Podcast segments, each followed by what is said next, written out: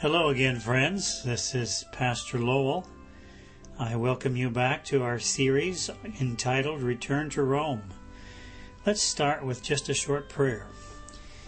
Heavenly Father, thank you again that we can unite to study. We pray your blessing on each of our listeners and you'd help us to understand where we are in time. We pray it in Jesus' name. Amen. This is number six of our series, Return to Rome. We are in section two, entitled The Pope Francis Effect and Agenda. And we have been looking at Revelation 13, verse 3, where the Bible says all the world wandered after the beast, which is the papal system. And we saw for that prophecy to be fulfilled, five things at least must have happened. Number one, the death of Protestantism, which we've looked at. Number two, a positive view of the papacy, which is what we are looking at. Number three, religious unification. Then number four, removal of competition. And finally, number five, a global common problem or common enemy. And we've been looking at this number two, positive view of the papacy. We understand that Pope Francis is a very popular personage, popular pope, but we have discovered that he is a Jesuit. Most people know anything about him know that he is a Jesuit pope, and this is the first Jesuit pope that has ruled. We have been reading from the book Great Controversy. I'm going to pick up again now from page 235, where it says the Jesuits rapidly spread themselves over Europe, and wherever they went, there followed a revival of popery. And certainly, wherever Pope Francis travels today, we see a revival of popery. Have you heard of the Francis effect? This is the effect that Pope Francis is having upon the Catholic Church and upon the world. What we are seeing as a result of the Francis effect is increased mass attendance, larger crowds at papal audiences, and an increase of people coming to the confessional. That was according to a a post in the Washington Post. And that's exactly what Ellen White had predicted that wherever the Jesuits went, there would be a revival of popery.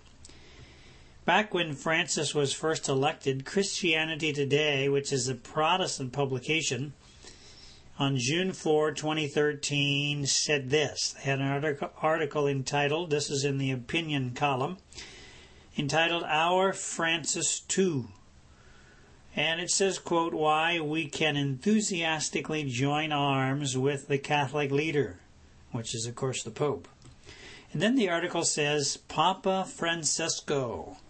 In the damp darkness of St. Peter's Square, the crowds chant his name when Jorge Mario Bergoglio, the Archbishop of Buenos Aires, was named the new pope. Seldom has a religious leader been embraced so warmly across the Christian world, including by many evangelicals. End of quote. So even evangelicals that would be Protestants are warmly embracing the new pope. Another Protestant publication entitled Relevant Magazine on June 13 of 2013 said this about the pope, the new pope. Quote, Why is the Pope so popular? And then it said, The secret of success that has brought Pope Francis into good graces with evangelicals. And the article said this Ever since his election, Pope Francis has taken a series of actions that seem to be, be very, well, unpope like. He used public transportation as a cardinal. He lives in smaller quarters than he could, and he asked for a blessing before giving a blessing to the crowd which gathered in St. Peter's Square on the day of his election. Now, before I read on, I would ask the question why? Why does he do all this? And you know the answer. The answer is because he is a Jesuit. That's exactly how Jesuits act, and he is acting exactly as a Jesuit should act. Let me read on now from Relevant Magazine. It says, What is stranger than Pope Francis's actions has been evangelicals' reactions. Never before has a pope become so widely accepted by Protestants and evangelicals. End of quote. And that's amazing that this Catholic pope is being accepted by Protestants and evangelicals. You, some of you may have seen the picture, which has been broadcast all over the internet, was taken back in uh, 2014, June 24, 2014, of Pope Francis standing surrounded by Protestant leaders, Kenneth Copeland and others standing there with him, with their wives. We have a Catholic Pope surrounded by Protestant leaders. And so, indeed, we can see that there is a positive view of the papacy. This is number two in the five things that must take place before all the world wanders after the beast. Number two, a positive view of the papacy, and indeed, that's a we are seeing a positive view of the papacy, largely because of Pope Francis's effect. Wherever Jesuits went, Ellen White says, there followed a revival of popery. And we are seeing that today with this Jesuit Pope. Now, here's something else that's very interesting.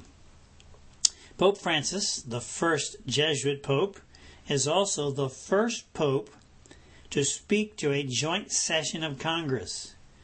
You may remember that. That was back in 2015 when Pope Francis came and spoke to a joint session, the Senate and the House together, September 2015.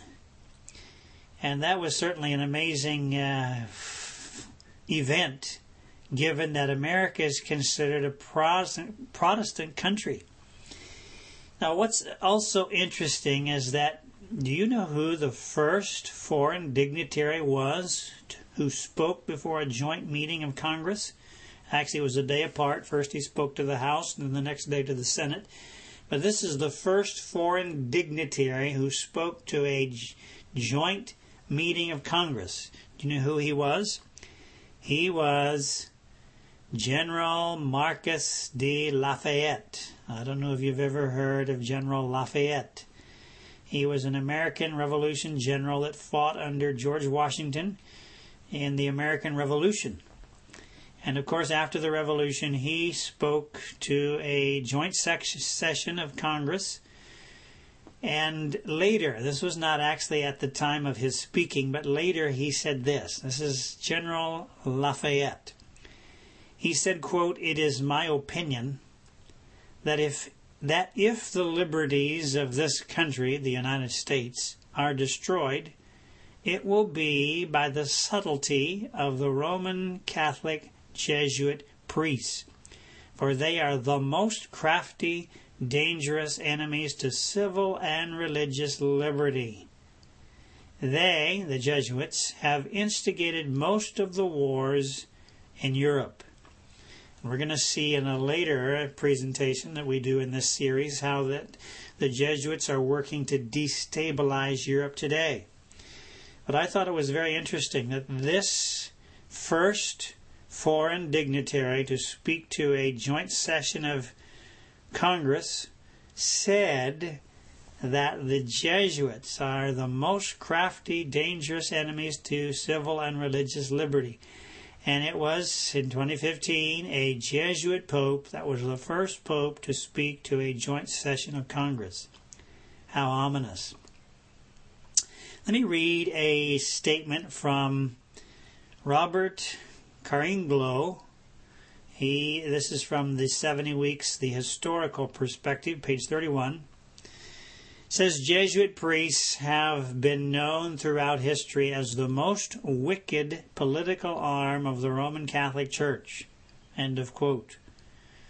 Let me read another amazing statement. I'm going to read the statement and you can guess who said it. This is what the statement, this is what the person said, quote, I do not like the late resurrection of the Jesuits. They have a general now in Russia in correspondence with Jesuits in the United States, who are more numerous than every, everybody knows. Shall we not have swarms of them here? In as many shapes and disguises as ever, in the shape of printers, editors, writers, schoolmasters, etc. If ever any congregation of men could merit eternal perdition on earth and in hell, it is this company of Loyola. That's the Jesuits. End of quote. Now you might wonder who said that. Can you guess who said it? The third president of the United States, Thomas Jefferson.